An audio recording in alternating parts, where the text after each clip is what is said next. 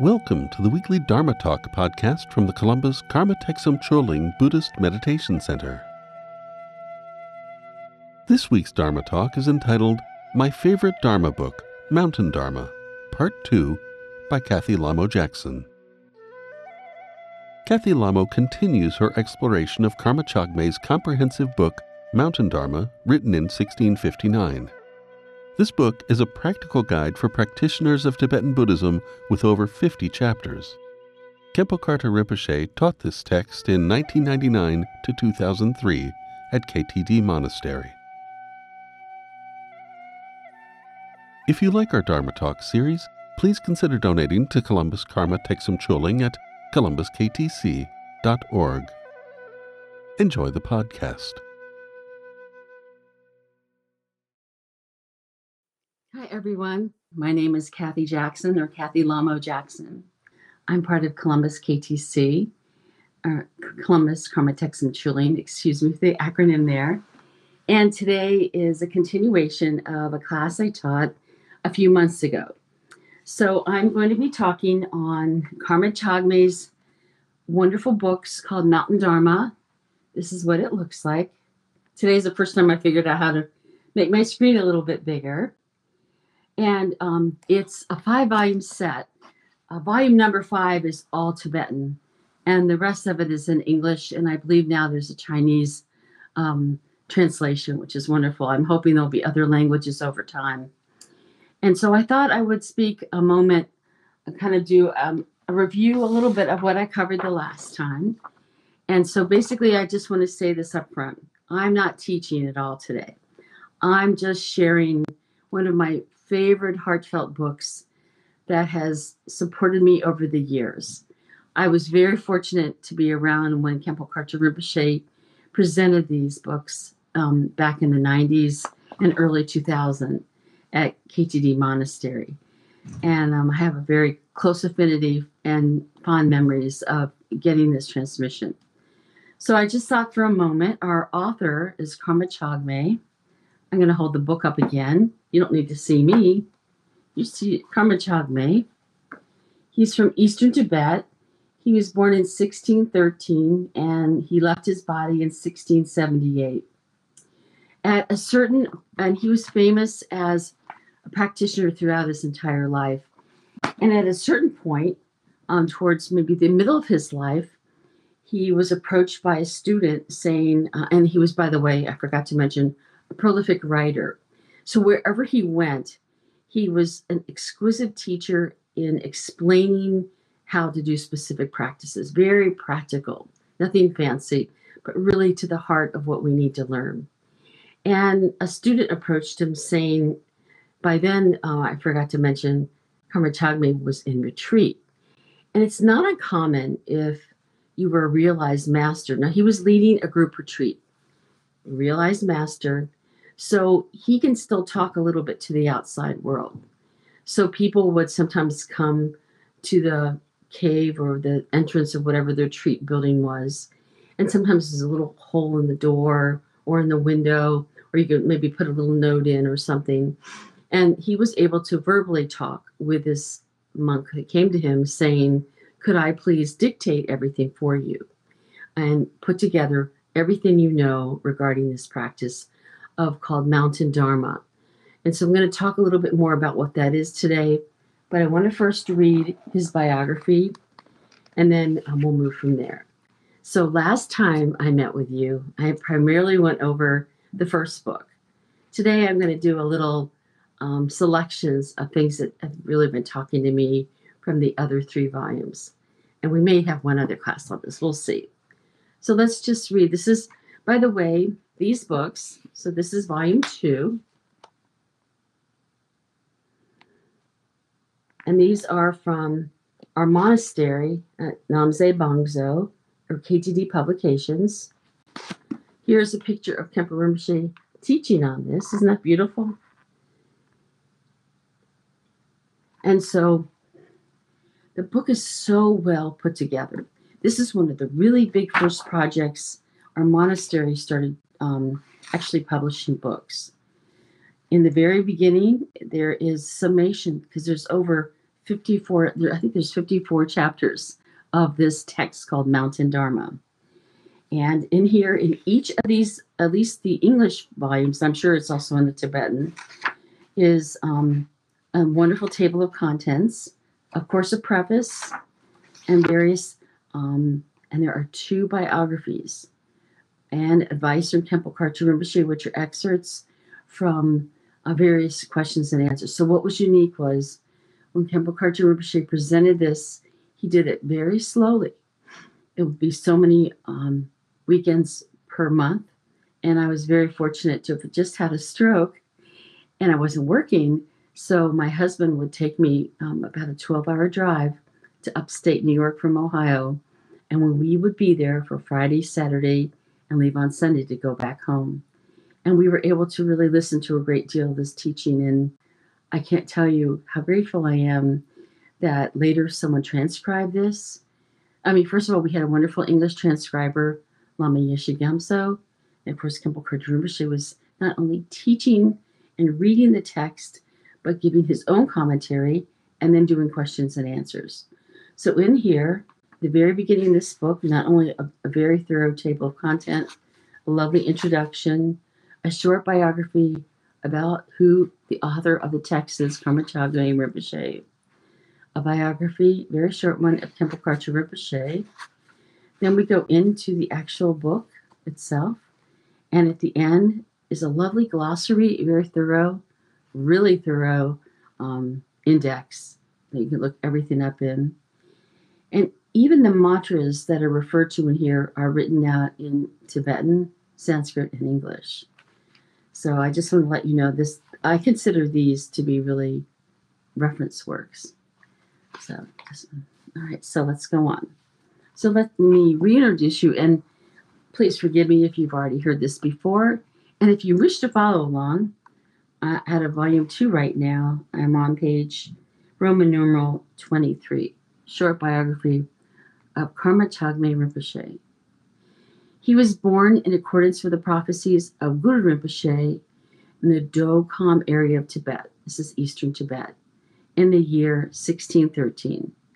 His father was a Mahasiddha, meaning an excellent practitioner, a great practitioner. His name was Pema Wangdarak, and his mother, Che Kyung Ke, was a wisdom dakini. At the moment of his birth, his father gave him the name Wangdrak Sung and bestowed upon him his first empowerment. As a child, he was very accomplished in all aspects of study and Dharma practice and by the time he was nine years old, he had received many empowerments and had become well known for supreme intelligence and knowledge. Age 11, he then met Prasa, sorry, Prawashara, from whom he received many empowerments, transmissions, and pointing out instructions. When he was 13, he began a solitary Chenrezi retreat. After completing this retreat, began to bestow empowerments and give reading transmissions and instructions to everyone who requested them. At the age of 20, he received full ordination vows from the 10th Karmapa. So let's see, who was Choying Dorje at the Tsurphu Monastery, and he received the name Karma Chagme. From that time, he diligently served the Sangha at Tutum Ningling, a monastery in the Surmang tradition. For the next few years, Karma Chagme studied with, received many empowerments, transmissions, and pointing out instructions from His Holiness the Karmapa, including Mahamudra, Dorje Pagmo, Chakrasambhara, Medicine Buddha. And he became quite well known, and his fame greatly increased in his public examination at the Karma Kagyu Monlam in 1865. Between the ages of 11 and 37, Karma Chagme entered into solitary retreat for at least a few months every year in order to accumulate root and accomplishment mantras. There was not a single mantra he had not accomplished. I'm going to just m- mention what that would mean. That means, let's say a mantra, for instance, uh, Chenrezi's mantra, Om Mani Padme Hum, has six syllables. In order to meet the requirement to do that practice, um, you would do at least 100,000 of each syllable. So you would do 600,000 of Omane Pemio. So he had met um, and was able to accumulate root and accomplishment mantras. There was not a single mantra he had not accomplished. During this time, he also received many auspicious visions, dreams, and signs of accomplishment of various deities. At some point, Karmachagme returned to his native region and built a retreat house at Palri. He resolved to accomplish Gyawa Gyamtso, this is called the Red Chenrezig practice, and received the four empowerments in a dream from the 10th Karmapa, Chogyam Dorje. Soon after this, 1650, at the age of 37, he began a strict 13 year retreat, per- persevering in the practices of Gyawa Gyamtso and Mahamudra. During this period, he wrote many texts and commentaries, including this one, Ri Chu, Instructions for Mountain Retreat, written in 1659. In the same year, Karmachagme recognized and enthroned the great Terten Mingyur Dorje, who gave oral transmission lineage teachings for which Karmachagme was described. In 1663, at the age of 50, Karmachagme ended his 13 year retreat. He continued to greatly benefit beings performing ceremonies, giving empowerments, often attended by over 4,000 students. Wow. Karmachagme performed all possible stages of practice and every miraculous deed for the sake of all of benefiting others. In 1678, the year of the earth horse, at the age of 66, Mahasiddha Karma Chagme Rinpoche announced to thousands that the time had come for him to change realms. And he passed away. Many signs occurred at the time of his death, including rainbows, clouds in the shape of eight auspicious symbols, and countless images of Gyawa Gyamtso and Dorje Pagmo embossed on his bones. If you happen to have these books, um, these are on sale at um, KTD bookstore, Namse Bangdzo bookstore. Oh, this is so sweet. Everyone's coming in now. I appreciate you all coming in. It's a little lonely. This is, I love that we're doing Restream because this goes out to YouTube and to Facebook, but um, it's a little different because I have an iPad. So everything's a little different the way I see it. All right. So that was um, a very, very brief um, description of the beautiful life of Karmachagme. So, if I now I want to talk about my teacher, um, Khenpo Karthar Rinpoche. I shouldn't say my teacher, the teacher of thousands, Khenpo Karthar Rinpoche, who passed away October 6, 2019, at the age in his late 90s, I believe 95. Um, so, coming up this week is in terms of our calendar, the Western calendar would be his anniversary date. But because of the, the Tibetan lunar calendar, it's really a little different. So Khenpo Rinpoche died on the Parinirvana of the 16th Karmapa, the Enlightenment Day that the 16th Karmapa died years before. And so it's going to be celebrated at KTD Monastery. Just I'm to let you know. Let's see here. On the, I believe it's the 13th either it's 1013 or 1012. You'll have to look it up at the KTD Monastery website. Um, it will be on YouTube, and from 9 a.m. to 12 p.m. Eastern Standard Time, they will be doing a type of ceremony. But because Rinpoche, Khenpo Karthar Rinpoche, now we're talking about the person who at the monastery had presented this teaching, um, because he had such devotion and faith in Karmachagme. Um, I told the story the last time, very about a month or two before he passed. He had brought from Tibet a very special lama that came and did the reading transmission of all of the works of Karma Karmachagme. And there was a special place. We was if you go to our monastery, we have a main shrine with a very beautiful Buddha. But now there's a special shrine over on the side. I'm sure there's a special name for it where all the offerings are made. So all the texts were stacked there, very beautifully wrapped, uh, and brought over from Tibet. And during over 30 or 60 days, I believe 60 days, they were read. And so people would go into the shrine room at 9 a.m. till noon, and then usually like 1 or 2 in the afternoon until 5 or 6, and just sit still. Well, it's called a reading transmission or a lung, but it was very, very sacred to hear the actual. This text was completely read. All, all of his teachings were read, and um, and we were there to absorb it. Lama Kathy and several people from our center were there. And Lama Kathy and I know someone here, Sue Ellen Steinmetz, they received the entire transmission. They never missed a day. I was fortunate just to be there for a little bit along with my husband. What was going on at the same time was Khenpo Karthar Rinpoche was not in the main shrine room, which is, was unusual. He was upstairs because he was getting ready to die. And on the very last day of the entire event, Rinpoche came downstairs, and much to my dream, he he the lama I'm so sorry I forgot his name right now um, that was there giving the transmission and Khenpo Urgyen each took one of the texts. One was the first, one was the middle, one was the last of all the text. We went to each of them and they they bopped our heads with that was such a wonderful blessing. So I thought for a moment it would be nice if I read a short biography about Khenpo Karthar Rinpoche. We know him from the days where he built the, many of you might not have been there when he actually built our monastery.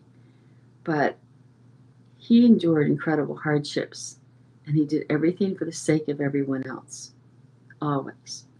So I thought, um, also in the same book, the very next thing is his biography, very short, and I would like to read this because um, I know the Tibetan calendar will be next week, but I also realized Rinpoche had died a year ago, this this coming on the sixth, and so I would like to really read this. So Khenpo Karthar Rinpoche was born in Rapshu in the province of eastern Tibet of Kham. He was born at sunrise on Mahakala Day. So this is really common when you read a biography of a saint or a teacher, it's a little different than just saying where they're born on. They're just going to show. They're going to show all the signs. So he was born at sunrise, Mahakala Day, 29th day of the second month of the year of the wood mouse, 1924. On this day, very early in the morning, immediately after Rinpoche's mother went to fetch water from the stream and carried the full vessel of water back by herself, Rinpoche was born without giving any pain to his mother. According to Tibetan tradition, all of these special circumstances indicate a very auspicious birth. Rinpoche's father was a devoted, devoted Manjushri practitioner. Manjushri is the deity of profound wisdom. And he constantly recited Manjushri's sutras. He would go to sleep reciting the sutra, and when he wake, up, he would simply continue with his recitation. His practice was so strong that he was known to benefit even animals when they died. When Rinpoche was quite a young boy, his father taught him to read and write and to study and memorize Dharma texts. Rinpoche decided at a young age to follow the path of his older brothers, who were both monks. At the age of 12, he entered Trungpa Monastery in So eastern Tibet, and for the next six years, Rinpoche studied and practiced at this monastery. At the age of 18, he went to Tsurphu Monastery to visit the seat of His Holiness the 16th Karmapa. So Rinpoche is from way eastern Tibet, and so I'm sure it was a long journey to travel to central Tibet. So this is in Lhasa. So now he's at 18 and he's visiting the Karmapa who the Karmapa was also 18. They're both the same age. I didn't realize that. Who is not yet old enough. So the Karmapa was not yet old enough to give full ordination vows. So the following year, Rinpoche received his Gelong monk vows from the 11th Tai Situ Rinpoche at Palpung Monastery. After the Gelong ordination, Rinpoche returned to Trungpa Monastery and participated in the annual Yarnay three month summer retreat. Soon after this, he joined the year long Vairochana group retreat, which is special for Trungpa Monastery. And by the end of the retreat, Rinpoche was very enthusiastic to participate in the traditional three retreat, which he began shortly thereafter. After completing the three year retreat, Rinpoche expressed his heartfelt wish to stay in retreat for the rest of his life. He went to his uncle's cabin and began his lifelong retreat. But after only one year, the eighth Traleg Rinpoche strongly advised him to come out in order to, to receive transmissions from Khantrul Rinpoche and to join Trungpa Rinpoche and other lamas in the newly formed monastic college at Trungpa Monastery, which was under the directorship of Kempo Lodro Lopsal. So Traleg Rinpoche felt that Khenpo Rinpoche had attained insight and realization in his years of retreat, and that this further education would be of great benefit to many students in the future.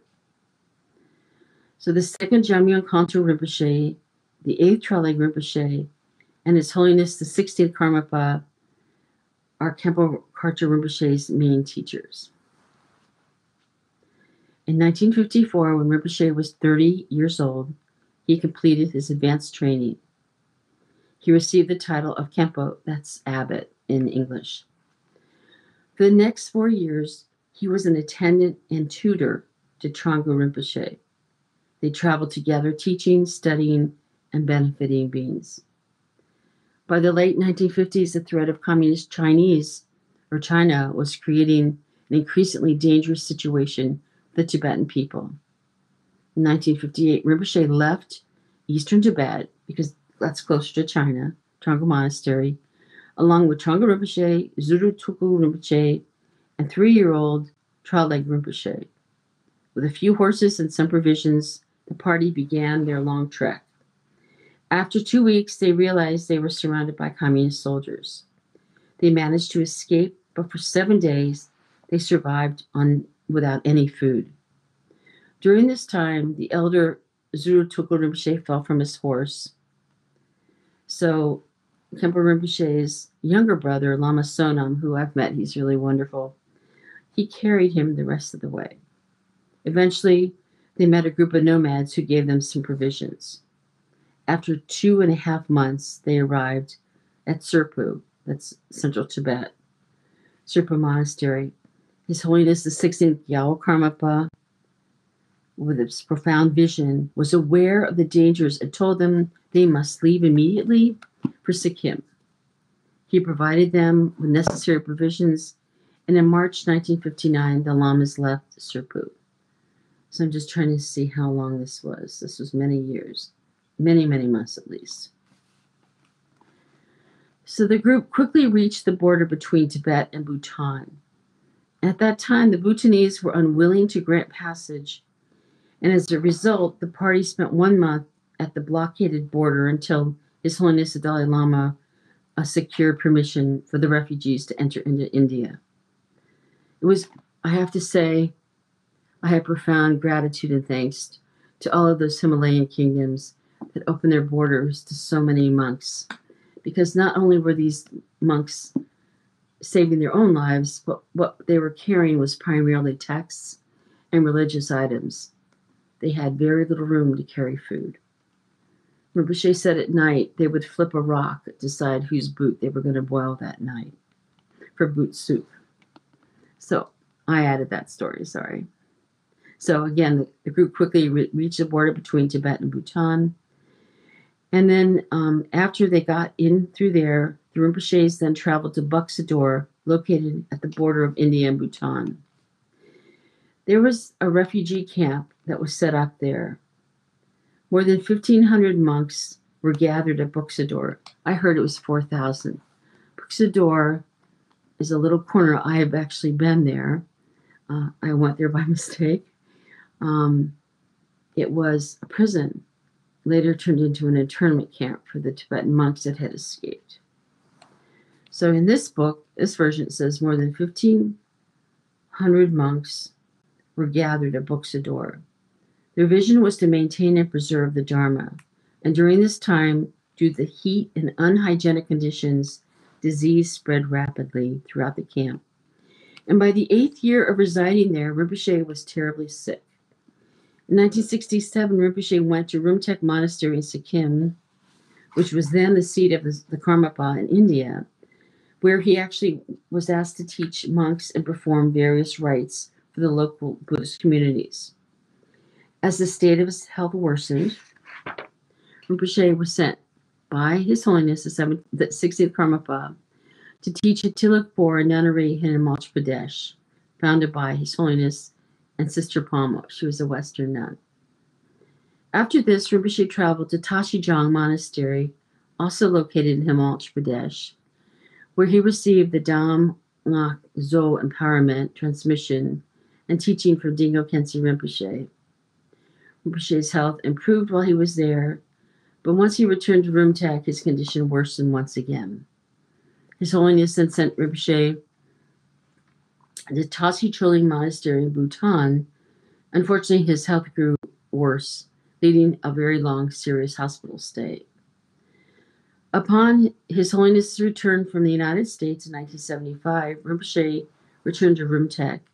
In the same year, Khenpo Rinpoche received the title Chuje Lama, meaning Superior Dharma Master, from His Holiness the 16th Gyalwa Karmapa. So for many years, Rinpoche had been ill with tuberculosis and now was close to dying. He asked His Holiness, the 16th Karmapa, if he could go back into retreat for the rest of his life. but instead, His Holiness requested that Rinpoche go to the United States as his representative to establish Karma Dharma Chakra, His Holiness's seat in North America. So initially, Rinpoche was unable to attain a visa because he was so sick. But then he soon acquired a special type of visa enabling him to enter the United States specifically to receive medical help. Nonetheless, sick as he was, Rinpoche boarded an airplane, which he said many times was strange because, you know, they had the myth when the iron bird flies, Tibet would collapse. So when the Tibetans first saw planes, they didn't know what they were looking at. They had never seen anything like a metal airplane or any kind of plane. So Rinpoche boarded an airplane and he said he was terrified. I remember he said this many times. In February 1976, to begin a different life as a teacher of Dharma in a culture and environment far removed from his home in eastern Tibet. When Rinpoche did arrive in New York City, he was greeted by Tenzin Chuni, who was one of the presidents of our monastery for many, many years, Lama Yeshe Losal, who had been sent ahead by His Holiness, while Rinpoche awaited approval of his visa. Immediately, once he got into America, Rinpoche was taken to a hospital in New York where he spent one month receiving treatment. It would take another year for him to regain his weight, become strong and healthy again. Years later, when His Holiness the 16th Karmapa visited the United States, Rinpoche thanked him for saving his life. His Holiness responded by telling Rinpoche that if he had stayed in India, he would have surely died.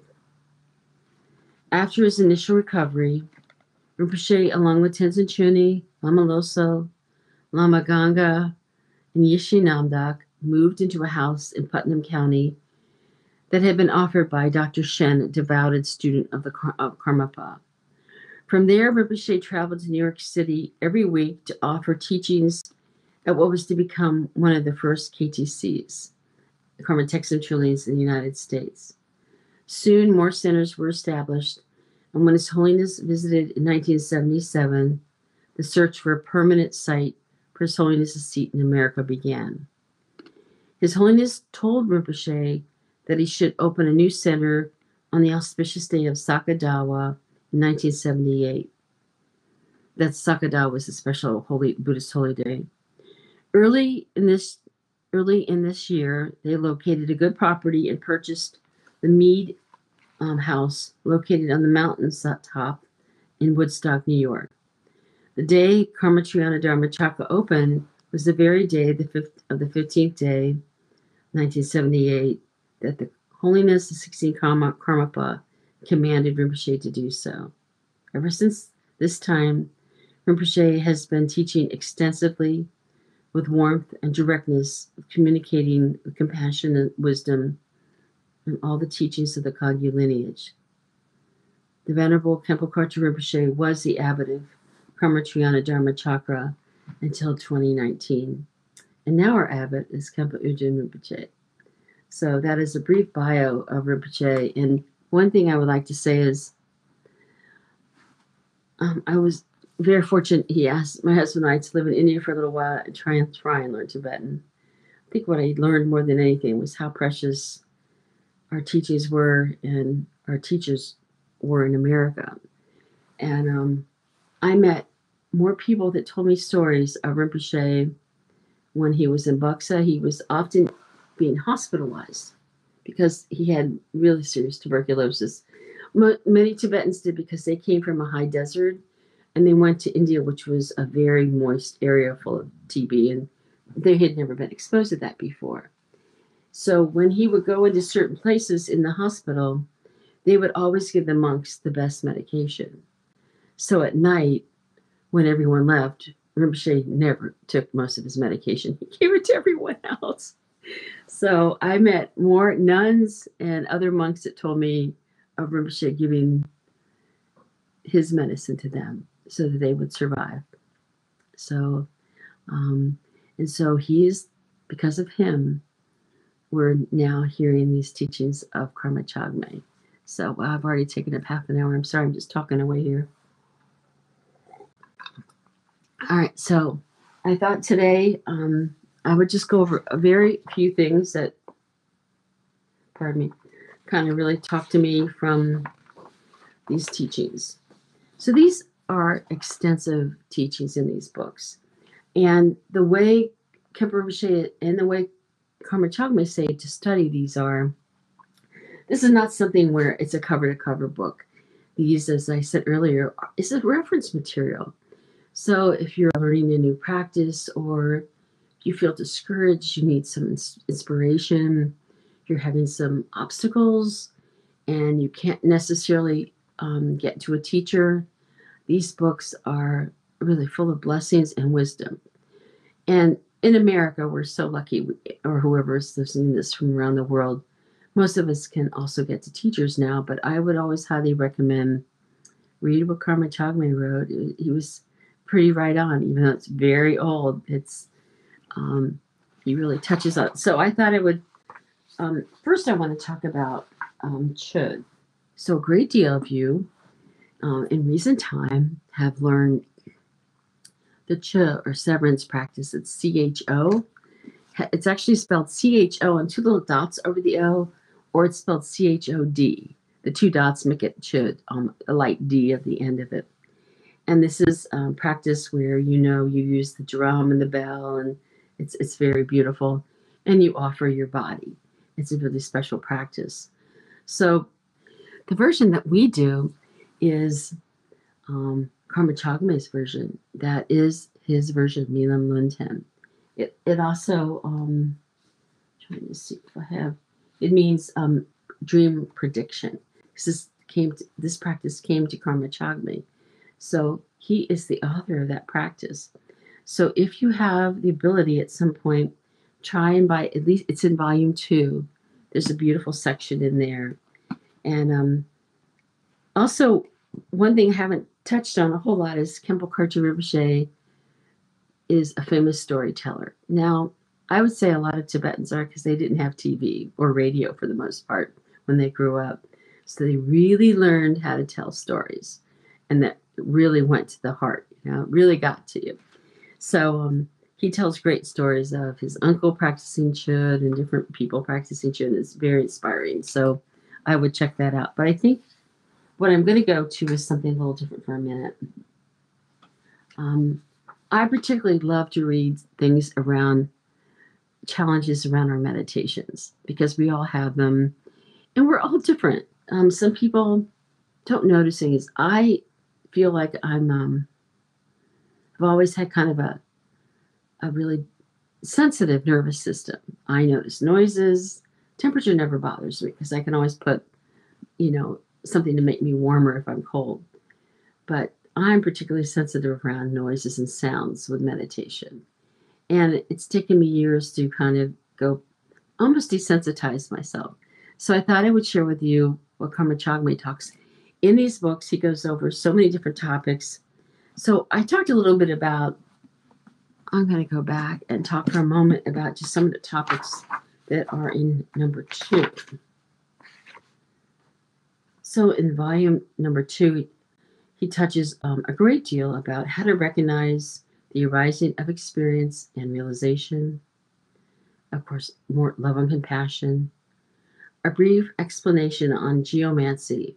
Geomancy has, we would, I think one another word is maybe feng shui, but it's a little different with, but this is according to Tibetan Buddhism.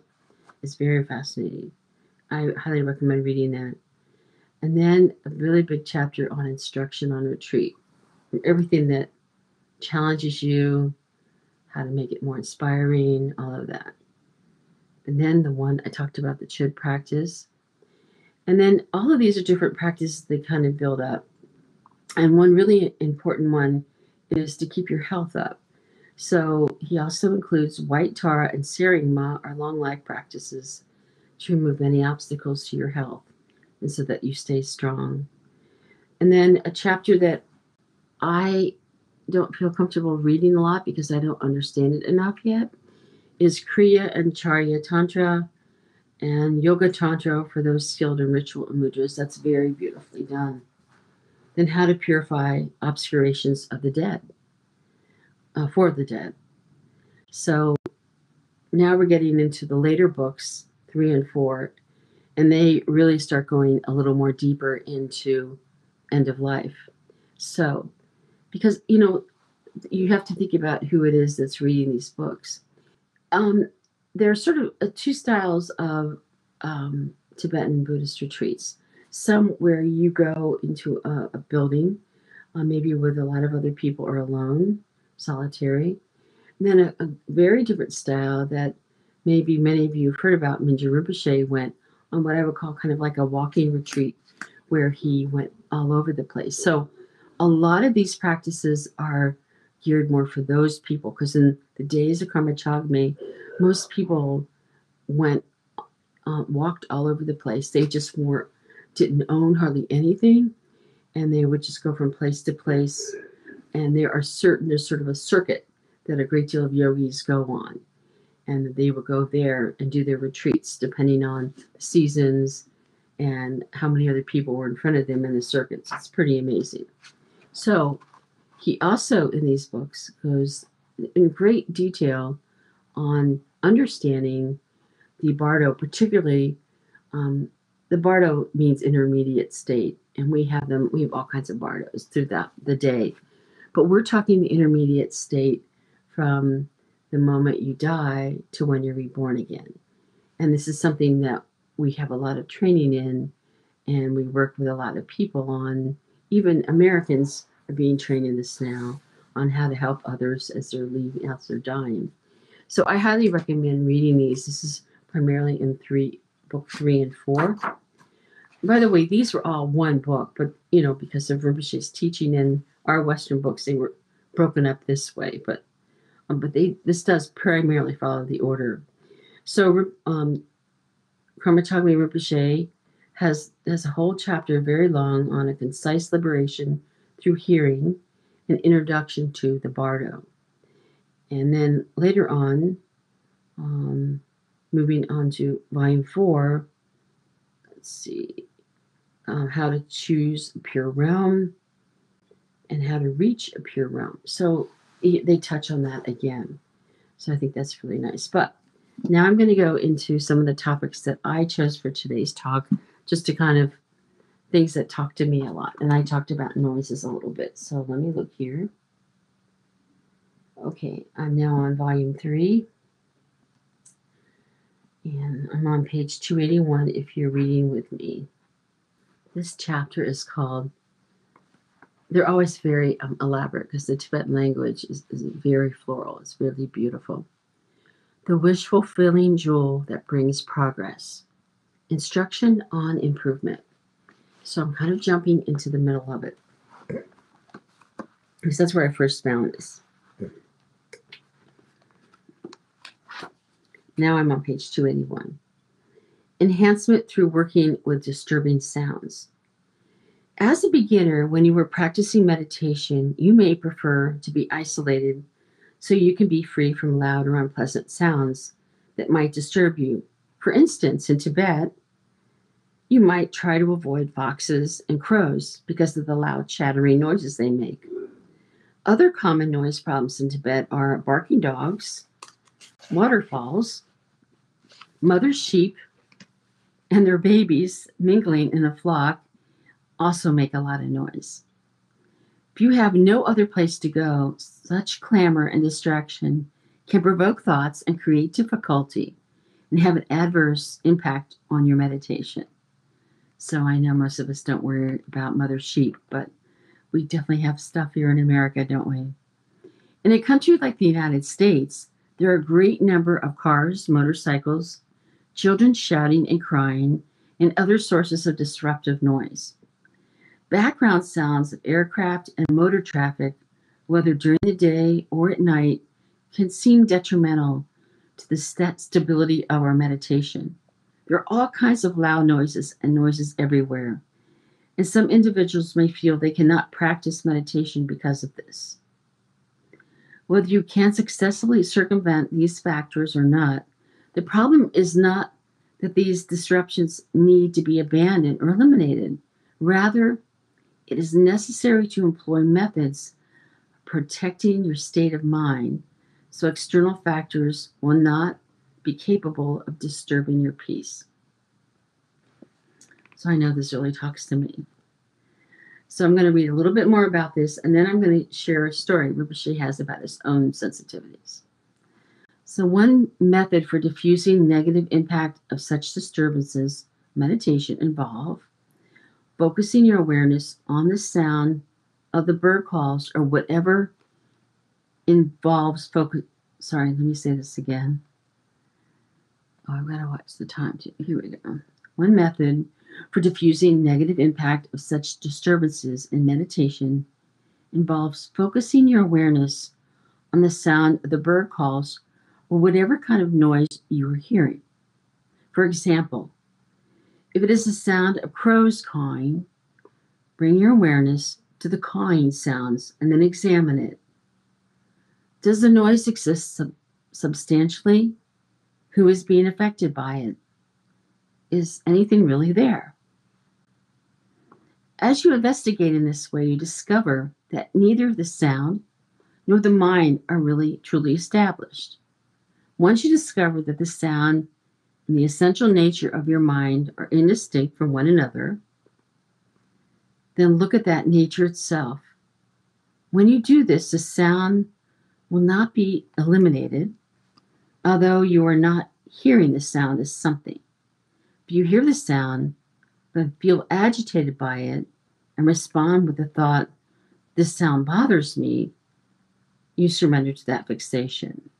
This is very much like shamatha.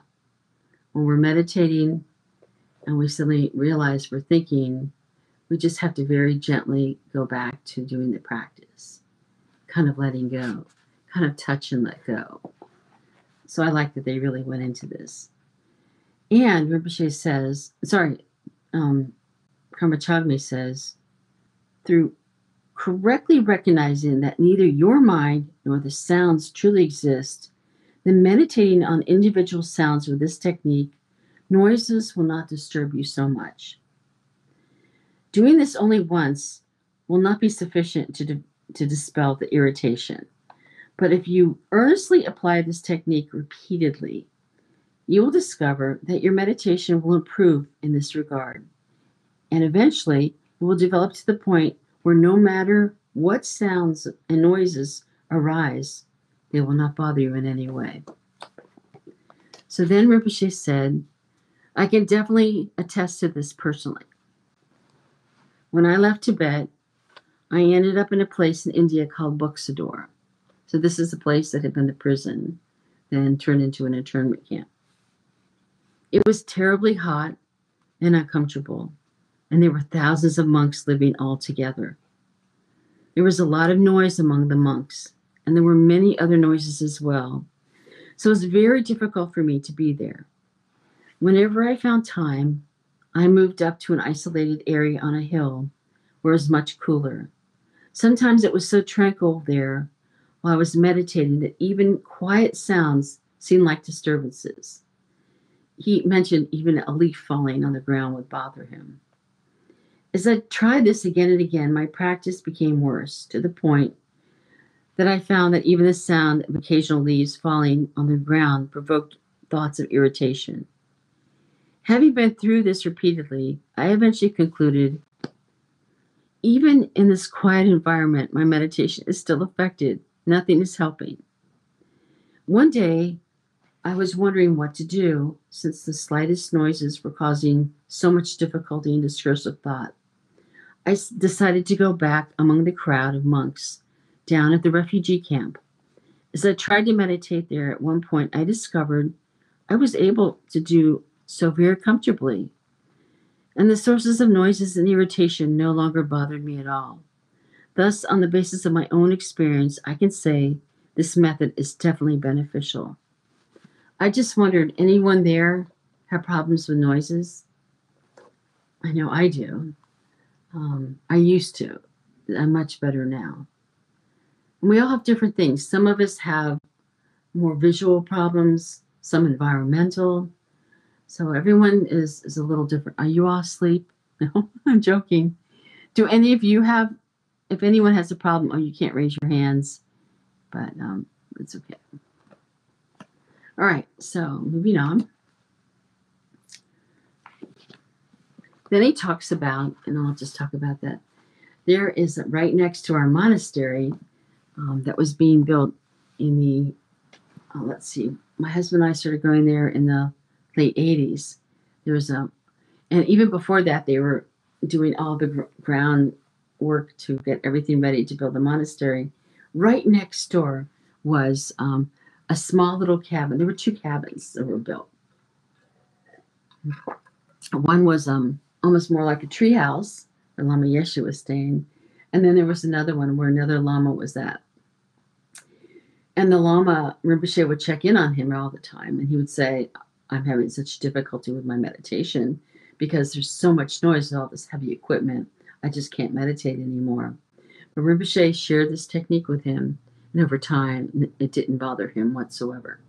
So I thought I would share that with you. Let me see what else. Um, also, in this chapter, it goes over a great deal moving through any obstacles, the generation and completion stage in deity practice. So if you do those, if you do Chenrezi, Medicine Buddha, Amitabha, Lundro, you should read that section. It's it's very nice. And I think the very last thing I'd like to really share a little bit are about blessed substances. So again, this is in volume three.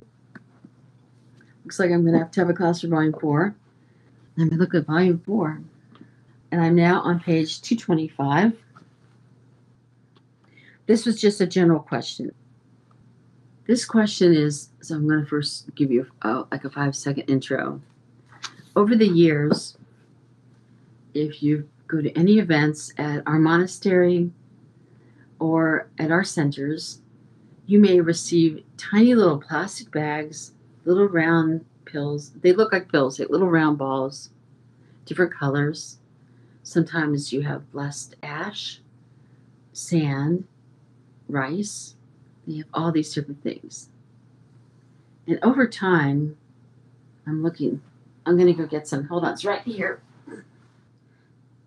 Or you might have bought what's called um, a gao. I've shown these in other classes. This is a relic, it's sort of like a tiny little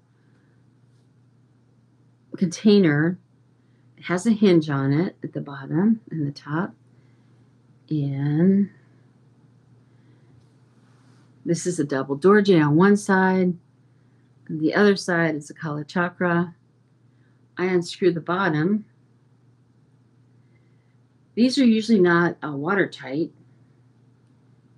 So inside is a tiny bag. Rinpoche filled this for me many times. I kept getting everything all wet. And inside of it is this tiny bag just full of pills, little bits of rice. You can't tell now because it's so um it's kind of all turned to a little little bit dusty. So have any of you received anything like this? James says not really. So so um because we're going to be opening a center soon, we're going to have more opportunities for you to be receiving things like this. And I thought I should talk a little bit about these special substances. So let me read on this. Hold on. 225. All right. And this is what somebody wrote. Or they asked Rinpoche, pardon me.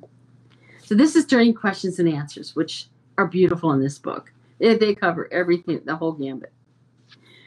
They said, over the years, I've accumulated some blessed substances that I don't know what to do with. I don't even know what they are. Some are from the 16th Karmapa, um, and some are from when Trungpa died, because they would often give these out. I have the salt, a small vial of salt of the body. I remember I have the salt of the body of the um, the third um, Jama Rinpoche. And I don't know what to do with them. What should I do? And he said, You can keep these things on your shrine and by using them as a support for offerings, prostrations, and so forth, you will accumulate great merit. When you die, you will want to eat them all. And I was once with someone who had, and there was an exorcism. We were up in the mountains and they thought they were dying. And they asked if we could put all the substances of their of their little reliquary box in their mouth. And I had no idea what they were talking about. And that's what they were doing. They didn't die. They were fine. They were dehydrated. So, so there's a difference between, um, and then he talked about some certain certain things, but I wanted to to read a little bit more. So let's do another one. Rinpoche, over the years, I also have received various blessing pills. I was instructed to take them, but I felt that if I took them, I would run out of them. I still have them, and I think that perhaps I should have taken them. People think they should save them for a special occasion, but normally, if someone really needs them, somebody else will give you one. You'll be amazed how many of us have them. Maybe you can say something about when we should take these. And she said, hold on to most of them and occasionally eat a little bit of it. This is the reason for the custom for wearing the small locket or gao around one's neck, which is very prevalent throughout Tibet. The reason for wearing it is twofold. First, the locket contains the most important relics, samaya substances, and so forth that you have received. And by wearing it around your neck during your life, it protects you. Then, when you're about to die, you open it up and swallow everything inside of it. If you suddenly die, of course, you would not have the chance to do so. Usually, if people know they're dying or about to breathe their last breath, they, gest- they gesture to the people around them to open up their lockets and dump it all in their mouth.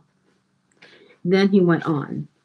Um, they said, I seem to recall that the 16th Karmapa had some red pills that might have been like this, and they showed some pills in their locket. The translator then says, To my knowledge, this is the first time Rinpoche is actually telling anyone what these are because he's the only one who makes them. So, what they're talking about is my husband and I recently went through and looked at what we had. We didn't know we had black pills, and we have a lot of red pills that normally aren't given out very often. And so, um, my husband's gao had broken the back of it. So that's why we had opened it up to take a real examination. So Rinpoche says this. This is very interesting. Sometime before the death of the 16th Karmapa, there had been blood tests run while he was in New York City. We asked the doctors to return the unused blood. His Holiness gathered these vials of his blood together, wrapped them in a napkin, and affixed a seal to it. Then he handed this to me and said, Hold on to this for later. After he passed away, I kept the vials of blood for a long time. Then I thought, well, he gave me these and he told me to hold on to them. It must have been his wish that I do something beneficial with them. So I began to make pills out of them. I have distrib- distributed these pills here and especially abroad in countries such as Taiwan. They have acquired a reputation for healing sickness, reducing pain, for example, the pain at the time of death, the pain of terminal illness. The side effect of this has been that people have joked with me about it, saying, Oh, you have a Samaya substance that not even the fathers and sons of our lineage have. And it's true. I'm the only one who distributes these because I'm the only one who has them and makes them. I have not distributed these a great deal in America. When I have given them to people, it's mostly when they've given me their gaos and asked me to fill them. In this country, I rarely give red pills to people to eat because I'm concerned that they might develop some kind of attitude about what they are.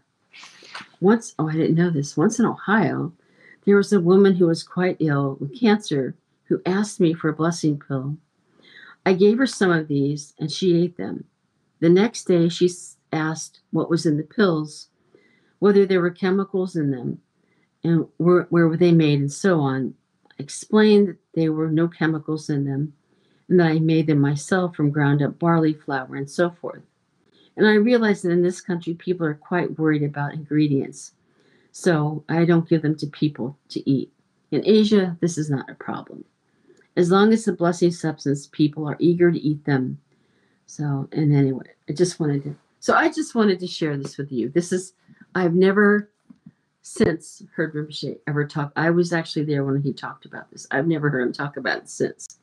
So, if you are ever given anything, let me know. Um, or, um, or if you're ever interested in getting any of them, and someone's asking about COVID, um, of course, Rinpoche is now gone. He passed before COVID. Um, but I think also another very important thing with COVID is prayers. Very important. And by the way, I'm going to say this for, I'm just going to round everything up just right now.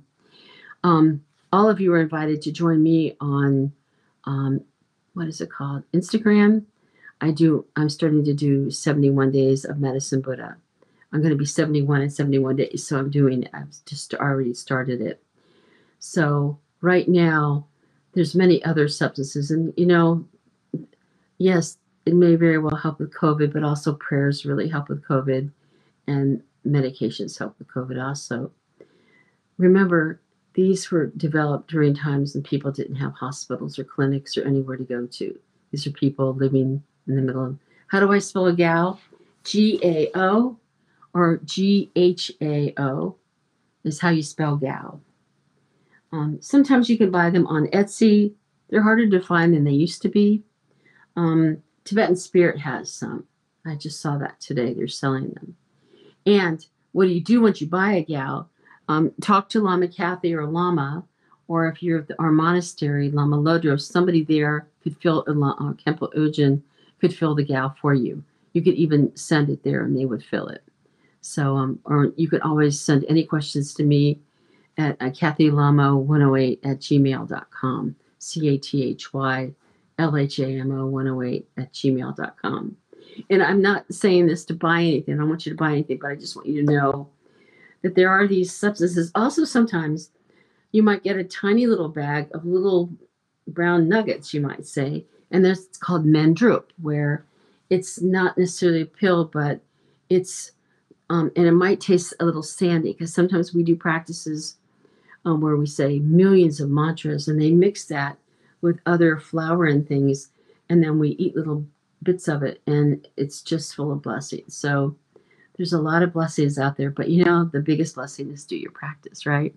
And do everything for the benefit of all living beings.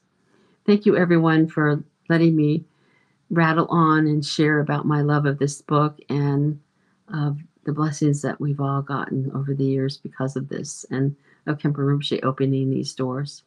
So let's take a moment and dedicate the mirror for those that are in need at this time throughout the entire universe. Thank you so much. Have a wonderful day. Bye, everyone. Thank you for joining us for this week's Dharma Talk. We hope you enjoyed the podcast. If you did, please subscribe, rate, and review it on iTunes. To learn more about the Columbus Karma Thegsum Choling or to donate to support our Dharma Talk series, please visit our website at columbusktc.org. The opening and closing music for the podcast is Tibetan Flute Song by Tamding Arts at tamdingarts.com. Please join us again next week for another Dharma Talk.